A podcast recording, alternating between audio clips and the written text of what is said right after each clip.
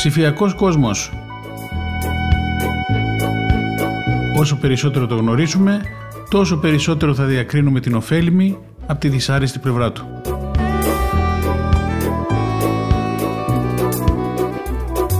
Με τον Νίκο Γκουράρο.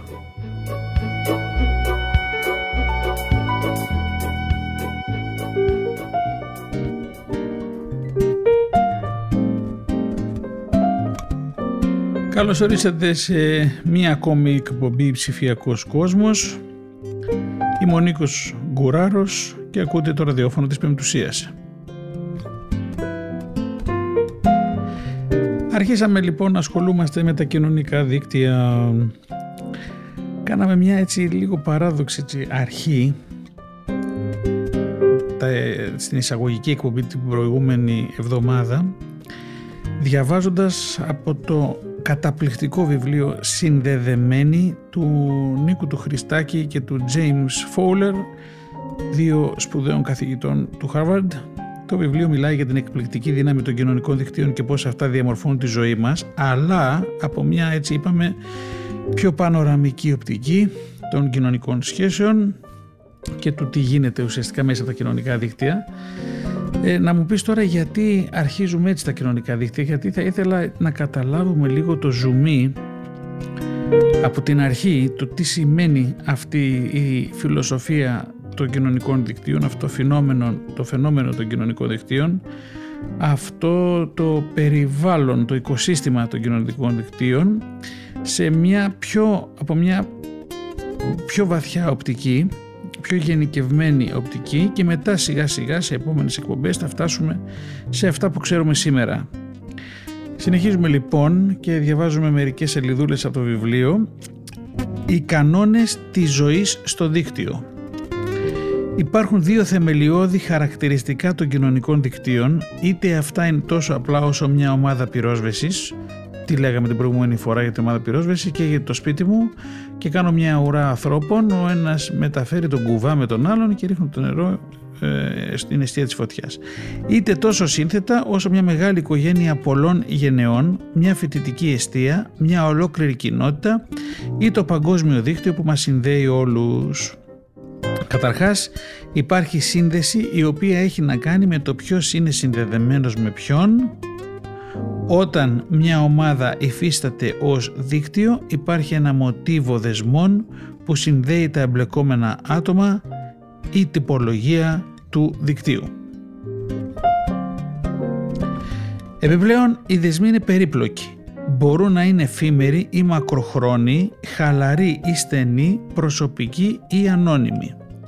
Το πώς δομούμε ή το πώς αναπαριστούμε οπτικά ένα δίκτυο εξαρτάται από το πώς ορίζουμε τους δεσμούς που μας ενδιαφέρουν.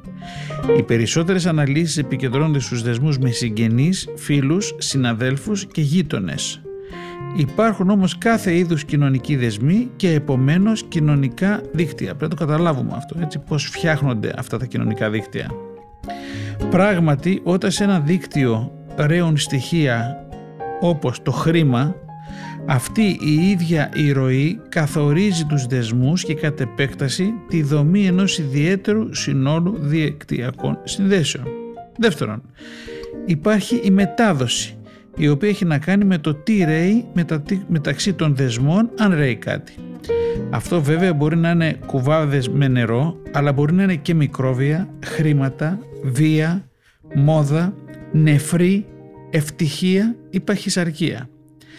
Κάθε μία από τις ροές αυτές μπορεί να συμπεριφέρεται με βάση τους δικούς κανόνες. Για παράδειγμα, η φωτιά, που είπαμε πριν, δεν μπορεί να μεταφέρεται σε κουβάδες, τα μικρόβια δεν μπορούν να προσβάλλουν κάποιον που έχει ανοσία, ενώ η παχυσαρκία, όπως θα δούμε αργότερα, τίνει να μεταδίδεται ταχύτερα μεταξύ ατόμων του ίδιου φύλου. Για να κατανοήσουμε γιατί υπάρχουν και πώς λειτουργούν τα κοινωνικά δίκτυα, θα πρέπει να κατανοήσουμε ορισμένους κανόνες σχετικά με τη σύνδεση και τη μετάδοση, τη δομή και τη λειτουργία των κοινωνικών δικτύων. Αυτές οι αρχές εξηγούν το πώς οι δεσμοί καθιστούν τον όλον μεγαλύτερο από το άθροισμα των μερών του.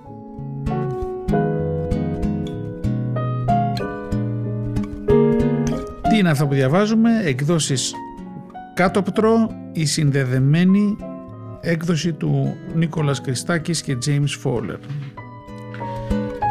Πάρα πολύ σημαντική εισαγωγή για να, για να ψαχτούμε λίγο περισσότερο για αυτό το, το οικοσύστημα που ζούμε εδώ και χρόνια τώρα πια έτσι τα κοινωνικά δίκτυα αλλά εδώ είπαμε πιάνουμε λίγο πιο βαθιά το θέμα ε, για να καταλάβουμε λίγο τι σημαίνει αυτό το κοινωνικό δίκτυο πριν φτάσουμε σε αυτά που γνωρίζουμε εμείς σήμερα ή μάλλον πριν συνδυάσουμε αυτά που διαβάζουμε τώρα με αυτά που γίνονται σήμερα. Αν κάποιος προσπαθεί να καταλάβει πιο, λίγο έτσι πιο ε, βαθιά αυτά που μας λένε εδώ οι συγγραφείς του, αυτού του βιβλίου ε, έρχονται συνειρμοί με το σήμερα. Έτσι, εννοώ με το σήμερα με τη, με τη λογική των κοινωνικών δικτύων από την τεχνολογική πλευρά, δηλαδή Facebook, Twitter και τα λοιπά. Έτσι. Εδώ το πιάνουν από μια πιο γενική πλευρά, αλλά θα φτάσουμε και θα καταλάβετε γιατί αυτά όλα έχουν σημασία για να καταλάβουμε ότι αυτό που κάνουμε σήμερα, που μπαίνουμε στα κοινωνικά δίκτυα, που αλληλοποιητρούμε, που στέλνουμε μηνύματα, που κάνουμε like κτλ. Έτσι έχει μια ρίζα όλο αυτό το πράγμα. Και το αποτέλεσμα είναι ε, ε, που, που καμιά φορά δεν το βλέπουμε, έτσι, δεν μπορούμε να το καταλάβουμε μάλλον, έτσι, με αυτή την, ε, την, ας το πούμε, τη φιλοσοφική διάσταση εδώ πέρα που το πιάνουν ο Χριστάκης και ο Φόουλερ, θα μας βοηθήσει να καταλάβουμε πραγματικά τι γίνεται σε αυτό το περιβάλλον που ζούμε τώρα και αλληλοπεδρούμε όλη μέρα και ξυπνάμε και θέλουμε να δούμε αν έχουμε κάνει like, αν κάποιος έχει γράψει κάτι στο facebook, είναι δεν είναι σοβαρό, εν περιπτώσει. Λοιπόν, κανόνας πρώτος, λένε εδώ αυτοί οι δύο καλοί καθηγητές, εμείς διαμορφώνουμε τα δίκτυά μας. Δείτε τώρα εδώ τι λένε. Οι άνθρωποι λοιπόν φτιάχνουν και ξαναφτιάχνουν τα κοινωνικά τους δίκτυα διαρκώς. Το βασικό παράδειγμα γι' αυτό είναι η ομοφιλία, η συνειδητή ή ασυνείδητη τάση να συναστρεφόμαστε ανθρώπους που μας μοιάζουν. Είτε πρόκειται για οπαδούς μιας ποδοσφαιρικής ομάδας, είτε για ναρκωμανείς ή καπνιστές, δεξιούς, αριστερούς, συλλέκτες γραμματοσύμων ή ορειβάτες. Η αλήθεια είναι ότι αναζητούμε ανθρώπους που έχουν κοινά ενδιαφέροντα βιώματα και όνειρα με μας. Ομοίως ομοίο αή πελάζει. Λέει εδώ ο κανόνας πρώτος, ε, για σκεφτείτε και όλο αυτό, αυτό δουλεύει και στα, στην λογική των κοινωνικών δικτύων που ξέρουμε εμείς σήμερα, έτσι φίλους κάνεις πρώτα αυτού που γνωρίζεις και μετά όλους τους άλλους του γύρω-γύρω. Εν πάση περιπτώσει, προχωράμε. Δεν θέλω να τα μπερδέψω, αλλά θα πετάω κανένα σχολιάκι ανάμεσα σε αυτά που διαβάζω εδώ πέρα. Επιλέγουμε όμως και τη δομή των δικτύων μας με τρεις σημαντικούς τρόπους. Ακούστε. Πρώτον, επιλέγουμε με πόσα άτομα θα συνδεθούμε.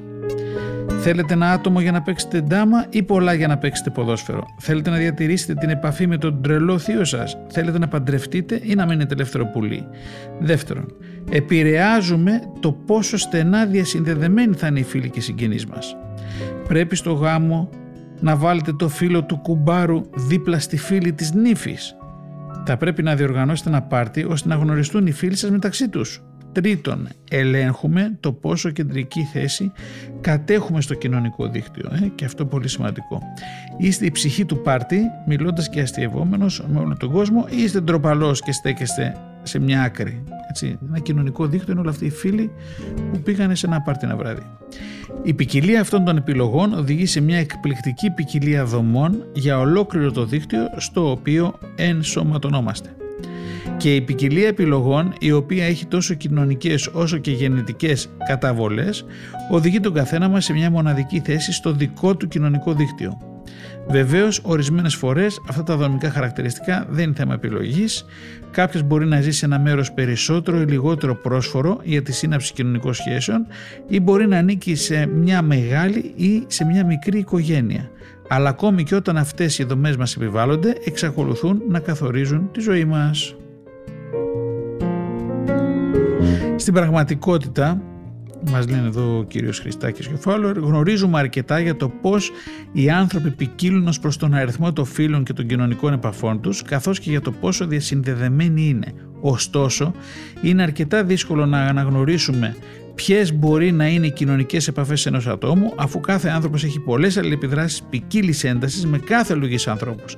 Κάποιος μπορεί να γνωρίζει μερικές εκατοντάδες άτομα εξόψεως ή με το όνομά τους, συνήθως όμως έχει στενές σχέσεις με λίγα μόνο από αυτά.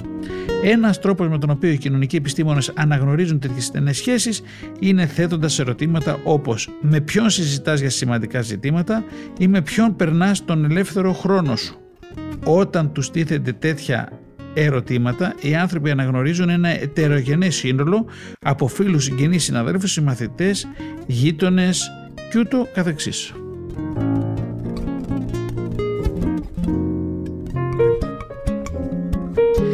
Πρόσφατα θέσανε, λέει ο Χριστάκης και ο Φόλορ, αυτά τα ερωτήματα σε ένα τυχαίο δείγμα περισσότερων από 3.000 Αμερικάνων και βρήκαμε ότι ο μέσος Αμερικάνος έχει μόλις 4 στενές κοινωνικές επαφές, ενώ οι περισσότεροι έχουν μεταξύ 2 και 6. Το 12% των ατόμων που συμμετείχαν δήλωσαν ότι δεν είχαν κανέναν με τον οποίο μπορούσαν να συζητήσουν για σημαντικά θέματα ή να περάσουν το ελεύθερο χρόνο τους. Στο άλλο άκρο βρισκόταν το 5% των Αμερικανών που είχαν 8 τέτοια άτομα. Περίπου η μισή από αυτούς που αναφέρθηκαν ως κοντινά πρόσωπα ήταν φίλοι, συσσαγωγικά, ενώ το άλλο μισό περιέλαμβανε ένα ευρύ φάσμα ποικίλων σχέσεων όπως σύσυγους, συντρόφους, γονείς, αδέλφια, παιδιά, συναδέλφους, μέλη συλλόγων, γείτονες, ακόμη και επαγγελματικούς ή άλλους συμβούλους. Ο κοινωνιολόγος Πίτερ Μάρτσεν αποκάλεσε αυτή την ομάδα ανθρώπων που ο καθένας μας διαθέτει κεντρικό δίκτυο συζητήσεων. Σε ένα δείγμα 1531 Αμερικανών που μελετήθηκε κατά τη δεκαετία του 1980, ο Μάρσεν βρήκε ότι το μέγεθος του κεντρικού δικτύου συζητήσεων ελαττώνεται όσο περνάει η ηλικία, ότι δεν υπάρχει σημαντική διαφορά μεταξύ άνδρων και γυναικών ως προς το μέγεθός του και ότι οι απόφοιτοι πανεπιστημίου έχουν σχεδόν διπλάσιου μεγέθου κεντρικό δίκτυο σε σχέση με όσους δεν τελείωσαν το Λύκειο. Στη δική μας μελέτη συζητήσαμε από τους συμμετέχοντες να μας πούν πόσο οι κοινωνικές τους επαφές συνδέονται μεταξύ τους. Έτσι, αν κάποιος είχε πει ότι ο Τόμ, ο Ντίκ, ο Χάρη και ο Σιού ήταν φίλοι του, τον ρωτούσαμε αν ο Τόμ γνώριζε τον Ντίκ, αν ο Τόμ γνώριζε τον Χάρη, αν ο Τόμ γνώριζε τον Σιού ή αν ο Ντίκ γνώριζε τον Χάρη και ούτω καθεξής. Στη συνέχεια, από τις απαντήσεις αυτές υπολογίσαμε την πιθανότητα δύο οποιοδήποτε φίλοι ενός ατόμου να είναι και μεταξύ τους φίλοι. Η πιθανότητα αυτή αποτελεί μια σημαντική ιδιότητα που χρησιμοποιούμε για να μετρήσουμε πόσο στενά συμπλεγμένο είναι το κοινωνικό δίκτυο. Αν γνωρίζετε τον Άλεξ, ο Άλεξ γνωρίζει τον Λούκας και ο Λούκας γνωρίζει εσάς. Λέμε ότι αυτή η σχέση είναι μεταβατική. Τα εμπλεκόμενα άτομα σχηματίζουν ένα τρίγωνο. Κάποια άτομα έχουν πολλές μεταβατικές σχέσεις, ενώ άλλα έχουν φίλους που δεν γνωρίζονται μεταξύ τους. Αυτοί με την υψηλότερη μεταβατικότητα είναι συνήθως ενταγμένοι βαθιά σε μία μόνο ομάδα, ενώ εκείνοι με τη χαμηλότερη μεταβατικότητα τείνουν να διατηρούν επαφές με άτομα από διαφορετικές ομάδες, τα οποία δεν γνωρίζονται μεταξύ τους, κάτι που σημαίνει ότι έχουν λιγότερες πιθανότητες να λειτουργήσουν ως γέφυρες μεταξύ διαφορετικών ομάδων. Γενικά, για το μέσο Αμερικανό βρήκαμε ότι η πιθανότητα δύο οποιασδήποτε από τις κοινωνικές επαφές του να γνωρίζονται μεταξύ τους είναι περίπου 52%. Προσέξτε, θα είναι πάρα πολύ σημαντικά που μας λέει τώρα, έτσι. Και μιλάμε τώρα για τις επαφές ο φίλος του φίλου ο φίλος. Εγώ έχω ένα φίλο που έχει ένα φίλο που έχει τον ξάδερφο που έτυχε τον ξέρω. Δεν είναι οι φίλοι και το δίκτυο που έχουμε ας το πούμε μέσα στο Twitter ή μέσα στο Facebook. Είναι οι πραγματικοί φίλοι. Αυτό, αυτό που λέει τώρα εδώ έτσι. Και τι λέει; Ότι για το μέσο Αμερικανό βρήκαμε, ξαναλέω, ότι η πιθανότητα δύο οποιασδήποτε από τις κοινωνικές επαφές του να γνωρίζονται μεταξύ τους είναι περίπου 52%. Δηλαδή σχεδόν δεν γνωρίζονται. Λοιπόν, φανταστείτε τι γίνεται τώρα έτσι, στους δίθεν δικούς μας φίλους. Ενώ τους, ας το πούμε, facebook φίλους, σε πάση περιπτώσει. Έτσι. Λοιπόν, μολονότι αυτές οι μετρήσεις χαρακτηρίζουν τα δίκτυα που μπορούμε να δούμε, μας λένε επίσης κάτι για τα αθέατα δίκτυα. Ακούστε και αυτό, τι σημαίνει αθέατα δίκτυα. Στον χαόδη ιστό της ανθρώπινης κοινωνίας, κάθε άτομο συνδέεται με τους φίλους, την οικογένεια, τους συναδέλφους και τους γείτονές του, αλλά όλοι αυτοί συνδέονται με τη σειρά με τους δικούς τους φίλους, τις οικογένειες, τους συναδέλφους και τους γείτονες και ούτω καθεξής απεριόριστα, ωστόσο λίγο πολύ, κάθε άτομο στον πλανήτη συνδέεται με κάποιο τρόπο με κάθε άλλο άτομο. Ενώ λοιπόν θεωρούμε ότι το δικό μας δίκτυο έχει περιορισμένη κοινωνική και γεωγραφική εμβέλεια, τα δίκτυα που μας περιβάλλουν είναι στην πραγματικότητα ευρύτερα διασυνδεδεμένα. Αυτό το δομικό χαρακτηριστικό των δικτύων συνοψείται στην κοινή έκφραση «Τι μικρός που είναι ο κόσμος» συχνά είναι δυνατόν μέσω λίγος συνδέσεων από άτομο σε άτομο να ανακαλύψουμε για οποιοδήποτε άνθρωπο με σύνδεσή του με οποιοδήποτε άλλον. Ένα διάσημο παράδειγμα, τουλάχιστον μεταξύ των κοινωνικών επιστημόνων, περιγράφεται σε ένα άρθρο που πρωτοδημοσιεύτηκε κατά τη δεκαετία του 50 από δύο πρωτοπόρους ερευνητές στον τομέα των κοινωνικών δικτύων, τον Ήθιελ Ντελσόλα Πουλ και τον Μάνφρετ Κόχεν. Ένας από τους συγγραφείς άκουσε κάποιον ασθενή σε ένα νοσοκομείο μιας μικρής πόλης του Ιλνόη να λέει σε ένα Κινέζο ασθενή που βρισκόταν στο πλάνο κρεβάτι. Ξέρεις, σε όλη μου τη ζωή μόνο μια φορά έχω γνωρίσει Κινέζο. Ήταν ο τάδε Σαγκάη και ο άλλος ασθενής αυθόρμητα. Όχ, αυτός είναι ο θείος μου. Και το γεγονός ότι στο άρθρο δεν αναφέρει το όνομά του οφείλεται ίσως στο φόβο των συγγραφέων ότι ενδεχομένως κάποιος αναγνώστης να το γνωρίζει, επιβεβαιώνοντας και πάλι ότι ο κόσμος είναι μικρός. Όλοι μας έχουν συμβεί αυτά, έτσι.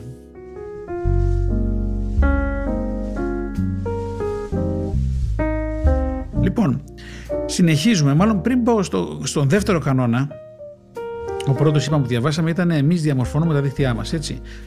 Τώρα που τα διαβάζω όλα αυτά ξανά και ξανά, ξανασκέφτομαι και αυτή την επιστήμη, την κοινωνική επιστήμη. Έτσι λέει ο άλλος, λέγομαι κοινωνικός επιστήμονας. Είπα να σπουδάσω, λέει κοινωνιολογία, κοινωνικές επιστήμες κτλ. Και, και σου λέω, τι είναι αυτό τώρα, τι θα το κάνεις αυτό.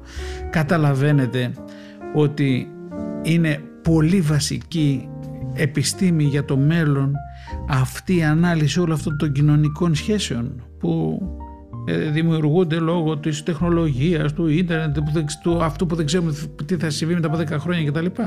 Λέει όλος μπορεί στο πανεπιστήμιο και σπουδάζει κοινωνικές επιστήμες, τραχαγύρευε. Σου λέει τι να τα κάνω τώρα εγώ, αυτά που θα δουλέψω κτλ. Προσέχτε πόσο σημαντικές είναι οι κοινωνικές επιστήμες, η ανάλυση των κοινωνικών σχέσεων και όλα τα ζητήματα που προωθεί αυτή η επιστήμη και αναλύει και διερευνεί για το μέλλον. Έτσι, να το έχετε υπόψη μας, υπόψη μας αυτό, να το έχουμε υπόψη μας. Λοιπόν, κανόνας δεύτερος, μας διαμορφώνουν τα δίκτυά μας. Δείτε εδώ τώρα τι λέει. Είπαμε έτσι, συνδεδεμένη ε, του Νίκολα Χριστάκη και του James Fowler, εκδόσει κάτωπτρο. Σούπερ βιβλίο, σούπερ έκδοση. Νομίζω όποιος θέλει να ασχοληθεί σοβαρά και να καταλάβει τι γίνεται στα κοινωνικά δίκτυα και, ε, και γενικότερα στο πώς επηρεάζουν τη ζωή μας, αυτό πρέπει να το έχει στο σπίτι του. Λοιπόν, η θέση μας λέει σε ένα δίκτυο επηρεάζει με τη σειρά της εμάς τους ίδιους. Ένα άτομο χωρίς φίλους διάγει πολύ διαφορετική ζωή από έναν με πολλούς φίλους. Για παράδειγμα, θα δούμε ότι το να έχεις ένα ακόμη φίλο μπορεί να σου προσφέρει διάφορα ωφέλη στην υγεία σου, ακόμη και αν ο συγκεκριμένος φίλος δεν κάνει τίποτε ιδιαίτερο για σένα. Μια μελέτη εκατοντάδων χιλιάδων Νορβηγών στρατιωτών προσφέρει ένα παράδειγμα για το πώς μπορεί να μας επηρεάσει ο αριθμός και μόνο των κοινωνικών επαφών, εν προκειμένου των αδελφών. Είναι γνωστό από παλιά ότι τα πρωτότοκα παιδιά έχουν ελαφρώς υψηλότερο δίκτυο νοημοσύνης από τα δευτερότοκα, τα οποία με τη σειρά τους έχουν ελαφρώς υψηλότερο δίκτυο νοημοσύνης από τα τριτότοκα. Ωστόσο, παραμένει ένα πάντοτε το ερώτημα αν αυτές οι διαφορές οφείλονται σε βιολογικούς παράγοντες που υπάρχουν ήδη κατά τη γέννηση ή σε κοινωνικούς που εισάγονται αργότερα. Η μελέτη των Ορβηγών στρατιωτών έδειξε ότι απλά γνωρίσματα των κοινωνικών δικτύων, όπως το μέγεθος και η δομή της οικογένειας, ευθύνονται για τέτοιους είδους διαφορές. Όταν το πρωτότοκο παιδί πεθάνει κατά την παιδική ηλικία του δευτερότοκου, τότε ο δείκτης νοημοσύνης του δευτερότοκου αυξάνεται και φτάνει εκείνη των πρωτότοκων παιδιών. Βλέπετε. Αν ένα από τα μεγαλύτερα αδέλφια ενός τριτότοκου πεθάνει, τότε ο δείκτης νοημοσύνης του τριτότοκου φτάνει εκείνη του δευτερότοκου. Αν πεθάνουν και τα δύο, τότε η νοημοσύνη του τριτότοκου φτάνει εκείνη του πρωτότοκου παιδιού. Ξαναγυρίζω στον τίτλο αυτού που λέμε. Ε, Κανόνας δεύτερος της ζωής στα κοινωνικά δίκτυα μας διαμορφώνουν τα δίκτυά μας. Πάντοτε στο πίσω μέρος του μυαλού μας έχουμε και το δικό μας τον πόνο, έτσι, ότι αυτή είπαμε είναι εισαγωγή στα γενικότερα κοινωνικά δίκτυα. Φανταστείτε τώρα τι γίνεται σε αυτό που ζούμε όλη μέρα εμείς, κολλημένοι, διαδικτυωμένοι είτε σε ένα, σε ένα facebook, είτε σε ένα twitter, είτε σε ένα gaming network. Προσέχτε, έτσι. Λοιπόν, παίρνουμε αυτά και στο πίσω μέρος του μυαλού μας, γιατί θα φτάσουμε σε επόμενες εκπομπές εκεί, τα συνδέουμε με, τα σημερινέ, με, τα με τις σημερινές μας εμπειρίες. Μάλλον τις ψηφιακές μας εμπειρίες. Λοιπόν, το αν οι φίλοι και οι άλλες στενές κοινωνικές επαφές ενός ατόμου είναι φίλοι μεταξύ τους, παίζει επίσης σημαντικό ρόλο στη ζωή αυτού του ατόμου. Η μεταβατικότητα μπορεί να επηρεάσει τα πάντα από το αν θα βρει κανείς σύντροφο μέχρι το αν θα οδηγηθεί στην αυτοκτονία. Αυτό γίνεται σαφές από το παράδειγμα των συνεπειών του διαζυγίου για τα παιδιά. Αν οι γονείς ενός παιδιού είναι παντρεμένοι, παρένθεση, συνδεδεμένοι, τότε πιθανότητα θα επικοινωνούν μεταξύ τους. Αν όμως χωρίσουν, δηλαδή αποσυνδεθούν, τότε πιθανότητα θα πάψουν να επικοινωνούν. Το διαζύγιο συχνά σημαίνει ότι η επικοινωνία θα πρέπει να περάσει μέσα από το παιδί. Πες στον πατέρα σου να μην μπει στον κόπο να έρθει να σε πάρει το Σάββατο. Οπότε ο συντονισμός στην ανατροφή του παιδιού γίνεται πολύ πιο δύσκολος. Παρένθεση. Μα καλά, σου πήρε κι άλλο παγωτό η μάνα σου. Λέει τώρα ένας τον άλλον έτσι. Το εκπληκτικό είναι ότι μολονότι το παιδί εξακολουθεί να έχει στενούς δεσμούς και με τους δύο γονείς, η σχέση του με τον καθέναν από αυτούς αλλάζει ως συνέπεια του διαζυγίου. Ωστόσο, αυτές οι αλλαγές είναι αποτέλεσμα της απώλειας σύνδεσης μεταξύ των γονέων. Σύνδεση για την οποία το παιδί δεν ευθύνεται, το παιδί εξακολουθεί να έχει δύο γονείς, αλλά η ζωή του πια είναι διαφορετική. Σημαντικός επίσης είναι ο αριθμός των επαφών που έχουν οι φίλοι και οι συγγενείς μας. Όταν οι άνθρωποι με τους οποίους είμαστε συνδεδεμένοι αποκτούν περισσότερες συνδέσεις, αυτό ελαττώνει τον αριθμό των ενδιάμεσων επαφών που απαιτούνται για να συνδεθούμε σε ένα οποιοδήποτε άτομο μέσα στο δίκτυο. Έτσι, αποκτούμε πιο κεντρική θέση, πράγμα που σημαίνει ότι είμαστε περισσότερο δεκτικοί προς οτιδήποτε ρέει μέσα στο δίκτυο. Για παράδειγμα, το άτομο Γ κατέχει πιο κεντρική θέση από το άτομο Δ σε ένα δίκτυο. Αναρωτηθείτε στη θέση ποιο από τα δύο άτομα θα προτιμούσατε να είστε αν κυκλοφορούσε κάποια πολύτιμη πληροφορία. Τώρα σκεφτείτε στη θέση ποιο θα προτιμούσατε να είστε αν κυκλοφορούσε ένας θανατηφόρος ιός. Και αυτό ισχύει παρότι τα άτομα Γ και Δ διαθέτουν τον ίδιο αριθμό κοινωνικών δεσμών καθένας συνδέεται άμεσα με έξι άτομα. Στα, ε, θα δούμε παρακάτω, λέει εδώ ο, ο Χριστάκης και ο Φόλορ, πως η κεντρικότητα της θέσης επηρεάζει τα πάντα από τα πόσα χρήματα κερδίζει κανείς, έστω και πόσο ευτυχισμένος είναι. Τώρα καταλαβαίνετε ότι όλο αυτό, έτσι, πόσα πνευματικά πράγματα πιάνει, δεν θα το πιάσουμε τώρα, ούτε εμείς είμαστε ειδικοί σε αυτό, αλλά ε, αυτό το ότι ε, οι παντρεμένοι συνδεδεμένοι όταν χωρίσουν αποσυνδέονται έτσι. Η θέση του καθένα, ε, στη, η κεντρικότητα της θέσης επηρεάζει τα πάντα μέσα σε αυτό το δίκτυο, έτσι, πόσο σημαντικό είναι. Ε, όσοι έτσι μπορούν να έχουν και μια πνευματική ε, αντίληψη καταλαβαίνουν πόσο σημαντικά είναι όλα αυτά τα πράγματα και πόσο εδώ κολλάνε και πολύ σοβαρές πνευματικές καταστάσεις. Βέβαια, είπαμε πάντοτε στο πίσω μέρος αυτά τα συνδυαίουμε και με τα ε, κοινωνικά δίκτυα του ψηφιακού λεγόμενου κόσμου. Αυτό που μας ενδιαφέρουν εμάς κατά κύριο λόγο, αλλά και πιο πίσω ακόμα στο μυαλό μας δείτε όλα αυτά που λέει εδώ, λένε εδώ αυτοί οι δύο άνθρωποι, ε, πόσο επηρεάζουν και πνευματικές καταστάσεις. Έτσι, ονονοήτο. Κανόνας τρίτος, μας επηρεάζουν οι φίλοι μας. Φυσικά το σχήμα του δικτύου που μας περιβάλλει δεν είναι το μόνο που έχει σημασία. Το τι ρέει στις διάφορες συνδέσεις επίσης είναι πολύ σημαντικό. Μια ομάδα πυρόσβεσης δεν σχεδιάζεται για να είναι όμορφη, αλλά για να μπορούν τα μέλη της να μεταφέρουν, τα αποτελεσμα... να μεταφέρουν πιο αποτελεσματικά τους κουβάδες με το νερό ώστε να σβήσουν τη φωτιά. Και τα κοινωνικά δίκτυα δεν έχουν να κάνουν μόνο με το νερό. Μεταδίδουν επίσης μικρόβια, όργανα, μετοχές, συναισθήματα, συμπεριφορές και κάθε λογής πληροφορίες από άτομο σε άτομο. Ο ένας από τους καθοριστικούς παράγοντες της ροής είναι η τάση των ανθρώπων να επηρεάζουν και να αντιγράφουν ένα στον άλλον. Έτσι, επιρροή. Κρατήστε αυτή την έννοια μέσα από το δίκτυο. Έτσι, επιρροή. Οι άνθρωποι έχουν συνήθως πολλούς άμεσους δεσμούς με ένα ευρύ φάσμα ατόμων, στο οποίο ανήκουν γονείς και παιδιά, αδέλφια, σύζυγοι, νυν και συχνά πρώην, αφεντικά και συνάδελφοι, γείτονες και φίλοι. Και καθένας από τους δεσμούς αυτούς προσφέρει ευκαιρίες αμφίδρομης επιρροής. Οι φοιτητές που έχουν μελετηρούς συγκατοίκους γίνονται πιο μελετηροί Όσοι κάθονται δίπλα σε καλοφαγάδες τρώνε περισσότερο. Όσοι έχουν γείτονες με περιποιημένους κήπους κουρεύουν τον καζό τους συχνότερα. Και αυτή η απλή τάση των ανθρώπων να επηρεάζονται από τον πλησίον τους έχει τρομερές συνέπειες όταν εξεταστεί πέρα από το στενό κύκλο των άμεσων συνδέσεων.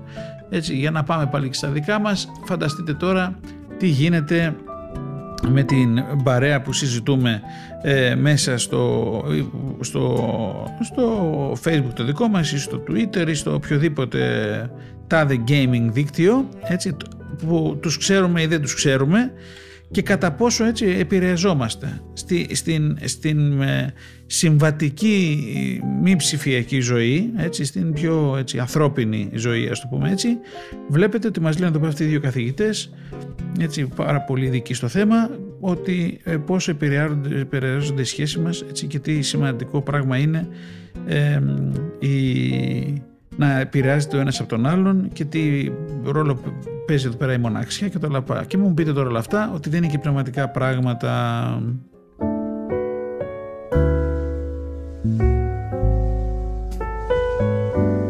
Συνεχίζουμε τους κανόνες ζωής για τα κοινωνικά δίκτυα από την έκδοση συνδεδεμένη, εκδόσεις κάτωπτρο Η εκπληκτική δύναμη των κοινωνικών δικτύων και πώς αυτά διαμορφώνουν τη ζωή μας. Συγγραφής Χριστάκης Φόλερ, σούπερ καθηγητές, επιστήμονες στο Harvard, πάρα πολύ ειδικοί σε όλα αυτά τα πράγματα. Όποτε εμφανίζονται γύρω γύρω καλό είναι να τους ακούμε έτσι, σε αυτά που λένε γύρω από αυτά τα ζητήματα τουλάχιστον. Λοιπόν, κανόνας τέταρτος λέει «Μας επηρεάζουν οι φίλοι των φίλων των φίλων μας». Ε, μας επηρεάζουν οι φίλοι των φίλων των φίλων μας.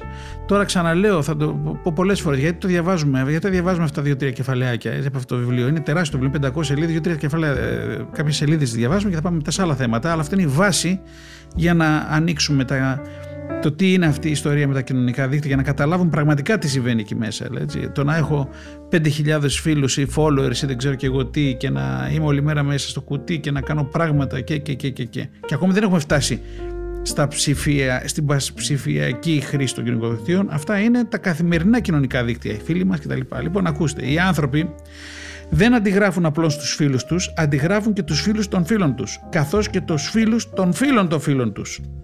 Στο παιδικό παιχνίδι του χαλασμένου τηλεφώνου, ένα μήνυμα μεταφέρεται κατά μήκος της σειράς των παιδιών, καθώς το κάθε παιδί ψιθυρίζει το μήνυμα στο αυτή του επόμενου. Το μήνυμα αυτό που δέχεται το κάθε παιδί περιλαμβάνει τα όποια λάθη εισήχθησαν από το προηγούμενό του, αλλά και όσα λάθη έχουν κάνει όλα τα προηγούμενα παιδιά και με τα οποία δεν συνδέεται άμεσα το κάθε παιδί. Με τον τρόπο αυτό τα παιδιά αντιγράφουν άλλα παιδιά με τα οποία δεν συνδέονται άμεσα. Παρομοίως οι γονείς προειδοποιούν τα παιδιά τους να μην βάζουν χρήματα στο στόμα τους, διότι πιστεύουμε ότι τα χρήματα φέρουν μικρόβια από τα χέρια των πολλών ανθρώπων που έχουν περάσει και όχι μόνο του τελευταίου κατόχου τους. Κατά αναλογία, οι φίλοι μας και οι συγγενείς μας μπορούν να μας επηρεάσουν ώστε να παχύνουμε ή να καταλήξουμε στο τι θα ψηφίσουμε στις εκλογές. Παρένθεση.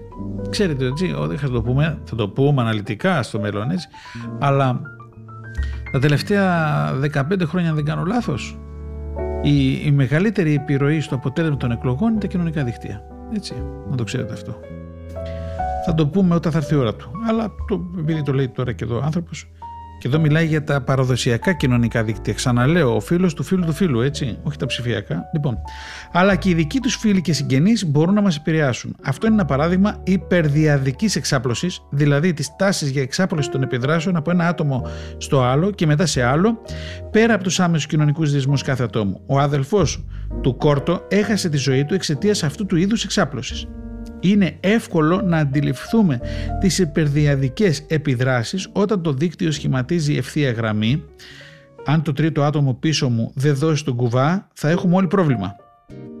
Αλλά πώς μπορούμε να τις αντιμετωπίσουμε σε ένα φυσικό κοινωνικό δίκτυο, όπως ένα δίκτυο φοιτητών, πόσο μάλλον σε πολύπλοκα δίκτυα χιλιάδων ανθρώπων με κάθε λογής αλληλοεπικαλυπτόμενους δεσμούς που εκτείνονται πολύ πέρα από τον κοινωνικό ορίζοντα όπως ε, θα δούμε και παρακάτω, για να αντιληφθούμε τι συμβαίνει, χρειαζόμαστε δύο είδων πληροφορίες. Πρώτον, πρέπει να δούμε πέρα από τις απλές διαδικές σχέσεις. Πρέπει να ξέρουμε κάποια πράγματα, όχι μόνο για τα άτομα και τους φίλους τους, αλλά και για τους φίλους των φίλων τους, καθώς και για τους φίλους των φίλων των φίλων τους και το καθεξής. Και ο μόνος τρόπος να αποκτήσουμε πρόσβαση σε αυτές τις πληροφορίες είναι να παρατηρήσουμε ταυτόχρονα ολόκληρο το δίκτυο.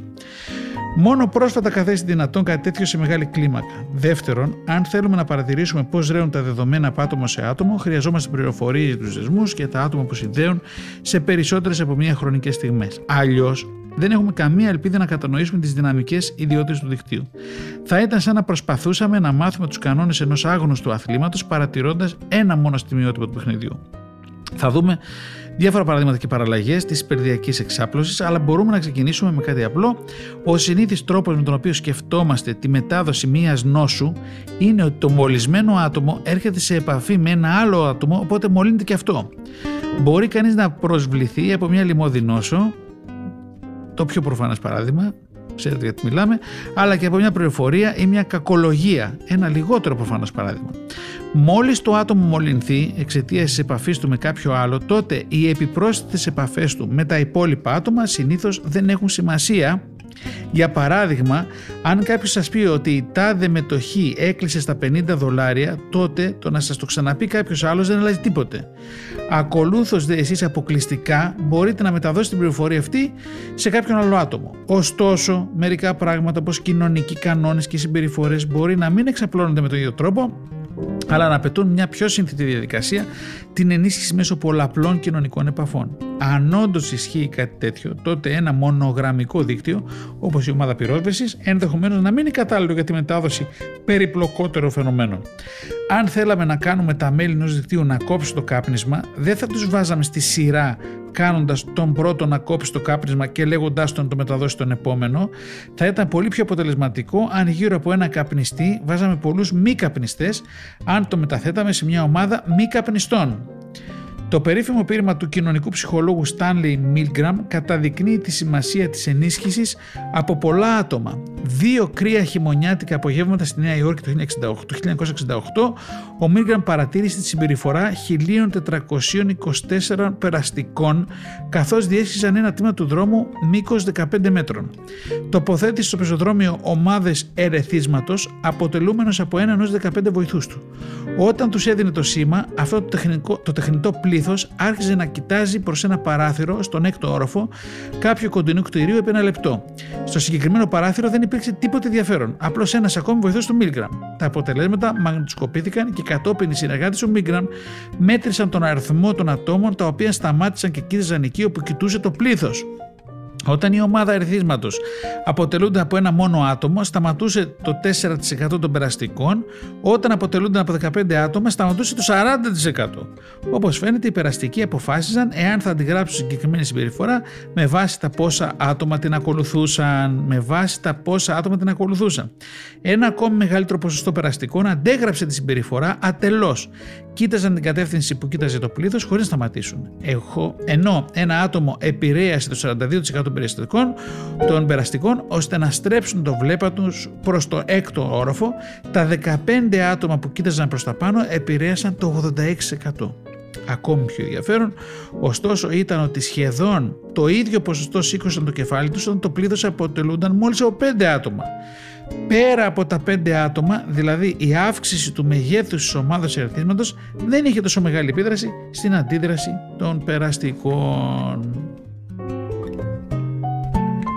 Φανταστείτε λοιπόν τώρα, πάρτε το τώρα όλο αυτό εδώ με τους τύπους που καθόντουσαν και στην Νέα Υόρκη κάτω στον δρόμο και κάναν το τεστ αυτό, το πειραματάκι αυτό, φανταστείτε ότι γίνεται, να πάμε λίγο στα δικά μας, έτσι, με τα shares ή που κάνουμε ο ένας με τον άλλον ή τι γίνεται με τα fake news και πώς αυτά γίνονται και πώς αυτά ε, εξαπλώνονται έτσι, και γίνονται από fake news news εν πάση περιπτώσει. Λοιπόν, πάντοτε έτσι ό,τι διαβάζουμε για αυτή την εκπομπούλα σήμερα και την προηγούμενη να τα έχουμε πάλι στο μυαλό μας πως αυτά θα τα πάμε μετά ένα βήμα παραπέρα στο, στο σήμερα.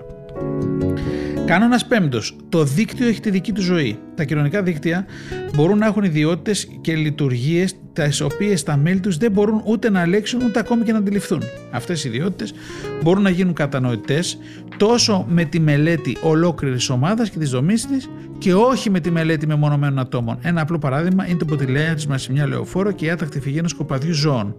Δεν μπορεί κανείς να κατανοήσει το ποτηλιάρισμα απλώς και μόνο συζητώντας με ένα απεγνωσμένο οδηγό πίσω από το τιμόνι του, μολονότι το κινητοποιημένο όχημά του αποτελεί μέρος του προβλήματος.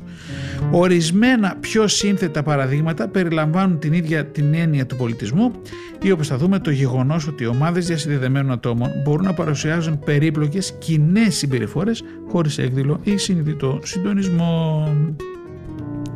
Πολλά από τα απλά παραδείγματα μπορούν να κατανοηθούν καλύτερα αν αγνοήσουμε εντελώς τις σκέψεις και τις επιθυμίες των εμπλεκόμενων ατόμων και αντιμετωπίσουμε τους ανθρώπους σαν ήταν μηδενικής νοημοσύνης δράστες. Πολύ ενδιαφέρον. Σκεφτείτε τα ανθρώπινα κύματα στις εξέδρες που πρωτοεμφανίστηκαν το 1986 στο Παγκόσμιο Κύπελο του Μεξικού. Σε αυτό το φαινόμενο που αποκολλείται όλα, στα ισπανικά κύμα, διαδοχικές ομάδες θεατών σηκώνονται όρθιοι με υψωμένα χέρια και γρήγορα ξανακάθονται κάτω. Το αποτέλεσμα είναι πολύ εντυπωσιακό. Αυτό κίνησε την περιέργεια μιας ομάδας φυσικών που μέχρι τότε μελετούσαν κύματα στην επιφάνεια υγρών, οι οποίοι εξέτασαν μια συλλογή μαγνητοσκοπημένων παραδειγμάτων του όλα σε μεγάλα ποδοσφαιρικά γήπεδα. Παρατήρησαν, ακούστε, ότι τα κύματα αυτά συνήθως διαδίδονταν δεξιόστροφα και με σταθερή ταχύτητα 20 θέσεων ανά δευτερόλεπτο. Αυτό το καταλάβαινε αυτός που το έκανε, αυτό. Οι φυσικοί το παρατήρησαν αυτό.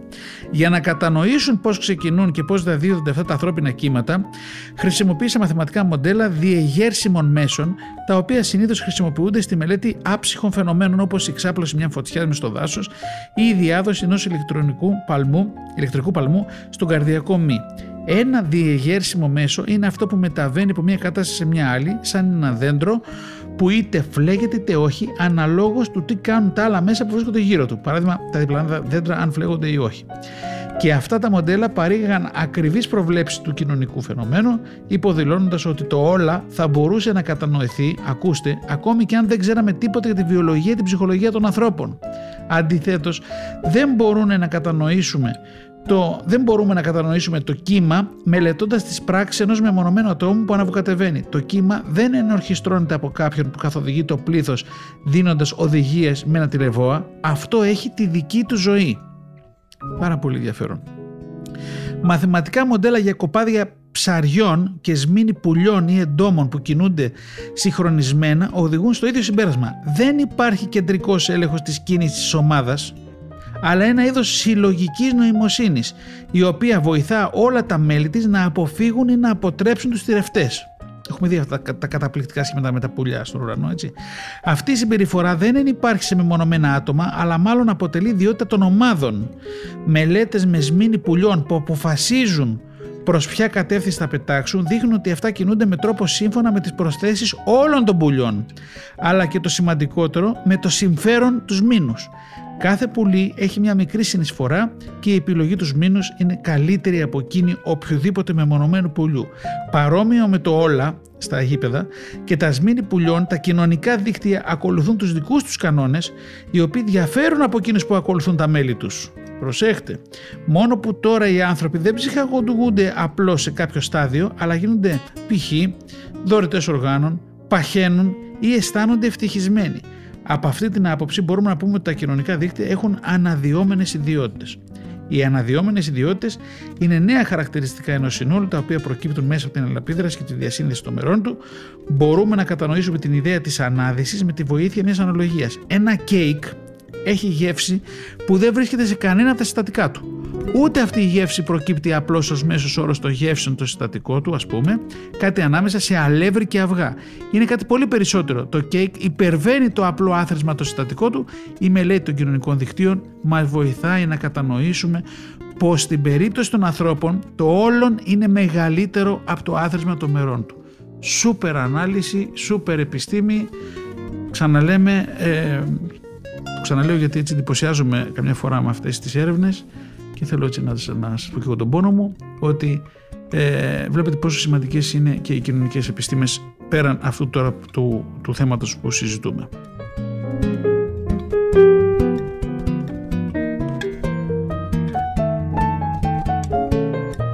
Οι περισσότεροι από εμάς έχουν επίγνωση της άμεσης επίδρασής μας στους φίλους και στην οικογένειά μας. Οι πράξεις μας μπορούν να τους κάνουν ευτυχισμένους ή δυστυχισμένους, υγιείς ή άρρωστους, ακόμη και πλούσιους ή φτωχούς. Σπάνια όμως αναλογιζόμαστε ότι ο αντίκτυπος όσων σκεφτόμαστε, αισθανόμαστε, κάνουμε ή λέμε μπορεί να επεκτείνεται πολύ πέρα από τους ανθρώπους που γνωρίζουμε. Αντιστρόφως, οι φίλοι και οι συγγενείς μας λειτουργούν ως αγωγοί που μεταφέρουν προς εμάς επιρροές εκατοντάδων ή και χιλιάδων ανθρώπων. Σε ένα είδος κοινωνικής αλυσιδωτής αντίδρασης μπορούμε να επηρεαστούμε από γεγονότα στα οποία δεν συμμετείχαμε και από ανθρώπους που δεν γνωρίζαμε. Είναι σαν να μπορούμε να νιώσουμε τον παλμό του κοινωνικού κόσμου που μας περιβάλλει και να αντιπροωθούμε στο ρυθμό του. Ω μέλη ενός κοινωνικού δικτύου, υπερβαίνουμε τον εαυτό μας για καλό ή για κακό και γινόμαστε μέρος κάτι πολύ μεγαλύτερο. Είμαστε συνδεδεμένοι. Αυτό είναι το τίτλο του βιβλίου. Η συνδεσιμότητά μας επιδρά δραστικά στον τρόπο που αντιλαμβανόμαστε την ανθρώπινη κατάσταση. Τα κοινωνικά δίκτυα έχουν αξία ακριβώς επειδή μπορούν να μας βοηθήσουν να επιτύχουμε πράγματα που δεν θα μπορούσαμε να καταφέρουμε μόνοι μας. Ωστόσο, οι επιδράσεις των κοινωνικών δικτύων δεν είναι πάντα θετικές. Αυτά μπορούν επίσης να εξαπλώσουν την κατάθλιψη, την παχυσαρκία, το οικονομικό πανικό, τη βία, ακόμα και την αυτοκτονία. Τα κοινωνικά δίκτυα, όπως φαίνεται, τείνουν να μεγεθύνουν οτιδήποτε τα τροφοδοτούμε. Κρατήστε το και αυτό σαν παρένθεση. Ε για αυτά που θα πούμε στο μέλλον. Εν μέρει, για αυτό το λόγο, τα κοινωνικά δίκτυα είναι δημιουργικά και αυτό που δημιουργούν δεν είναι σε κανένα μεμονωμένο άτομο, αποτελεί κοινή ιδιότητα όλων όσοι συμμετέχουν στο διαδίκτυο. Από αυτή την άποψη, ένα κοινωνικό δίκτυο μοιάζει με ένα δημόσιο δάσος. Όλοι ωφελούμαστε από αυτό, αλλά θα πρέπει επίσης όλοι να το προστατεύσουμε ώστε να, να παραμένει υγιές και παραγωγικό. Αυτό σημαίνει ότι τα κοινωνικά δίκτυα χρειάζονται φροντίδα από άτομα, από ομάδες, από θεσμούς. Ενώ τα κοινωνικά δίκτυα είναι πανταχού παρόντα και καταξιοχήν ανθρώπινα, δεν θα πρέπει να τα θεωρούμε δεδομένα. Αν είστε περισσότερο χαρούμενος, εύπορος ή υγιή από τους άλλους, αυτό πιθανόν εξαρτάται σε μεγάλο βαθμό από το σημείο του δικτύου που βρίσκεται ακόμη και αν εσείς ο ίδιος δεν μπορείτε να διακρίνετε θέση σε αυτό. Μπορεί επίσης να εξαρτάται κατά πολύ από τη γενικότερη δομή του δικτύου, ακόμη και αν εσείς ο ίδιος δεν μπορείτε να ελέγξετε τη δομή αυτή. Και σε ορισμένες περιπτώσεις η εξέλιξη ανατροφοδοτεί το ίδιο το δίκτυο. Ένα άτομο με πολλούς φίλους μπορεί να γίνει πλούσιο, οπότε να αποκτήσει ακόμη περισσότερους φίλους. Αυτή η δυναμική της αυτοενίσχυσης σημαίνει ότι τα κοινωνικά δίκτυα μπορούν να επιτείνουν σημαντικά δύο διαφορετικές μορφές ανισότητας στην κοινωνία μας, την ανισότητα κατάστασης, Κάποιοι βρίσκονται σε καλύτερη κοινωνικο-οικονομική κατάσταση από μένα και την ανισότητα θέσης. Κάποιοι βρίσκονται σε καλύτερη διεκτυακή θέση. Οι νομοθέτες δεν έχουν ακόμη εκτιμήσει τις συνέπειες της ανισότητας θέση. Ωστόσο, η κατανόηση του τρόπου με τον οποίο διασυνδεόμαστε αποτελεί ουσιαστικό βήμα για τη δημιουργία μιας πιο δίκαιης κοινωνίας και την εφαρμογή δημοσίων πολιτικών κάθε είδους από τη δημόσια υγεία έω την οικονομία. σω κάποιες φορές να είναι προτιμότερο να εμβολιάσουμε τα πιο κεντρικά άτομα παρά τα πιο αδύναμα άτομα. Ακούστε. Ίσως να είναι καλύτερα να πείσουμε τους φίλους των καπνιστών για τους κινδύνους του καπνίσματος παρά τους ίδιους καπνιστές. Ίσως να είναι πιο αποτελεσματικό να βοηθάμε διασυνδεδεμένες ομάδες ανθρώπων να αποφεύγουν την εγκληματική συμπεριφορά παρά να, προσλαμβάνουμε, να προλαμβάνουμε ή να τιμωρούμε με μονομένα εγκλήματα. Η ισχυρή επίδραση των κοινωνικών δικτύων στην ατομική συμπεριφορά φανερώνει ότι οι άνθρωποι δεν έχουν απολύτως τις επιλογές τους, επομένως η διαπροσωπική επιρροή στα κοινωνικά δίκτυα εγείρει ηθικά ζητήματα. Οι συνδέσεις μας με τους άλλους ανθρώπους επηρεάζουν την αντίληψή μας περί ελεύθερης βούλησης, πόσο ψόγος πρέπει στο κορσικανό Τζιάκομο για τις πράξεις του και πόσες τιμές αξίζουν στον Καναδό Νταν Λέβης τις δικές του. Αν αυτοί λειτουργήσαν απλώς ως κρίκη σε μια αλυσίδα, πώς μπορούμε να κατανοήσουμε τις πράξεις τους ως αποτέλεσμα ελεύθερης επιλογής; Κάποιοι μελετητές εξηγούν τη συλλογική συμπεριφορά των ανθρώπων, μελετώντας τις επιλογές τους και τις πράξεις των ατόμων, άλλοι διαφορούν για τα άτομα και εστιάζουν αποκλειστικά σε ομάδες διαμορφωμένες στην κοινωνική τάξη, τη φυλή, τις πολιτικές προτιμήσεις, ως συλλογικές ταυτότητες που με κάποιο μυστηριώδη τρόπο οδηγούν οδηγούν τα μέλη αυτών των ομάδων σε κοινή δράση.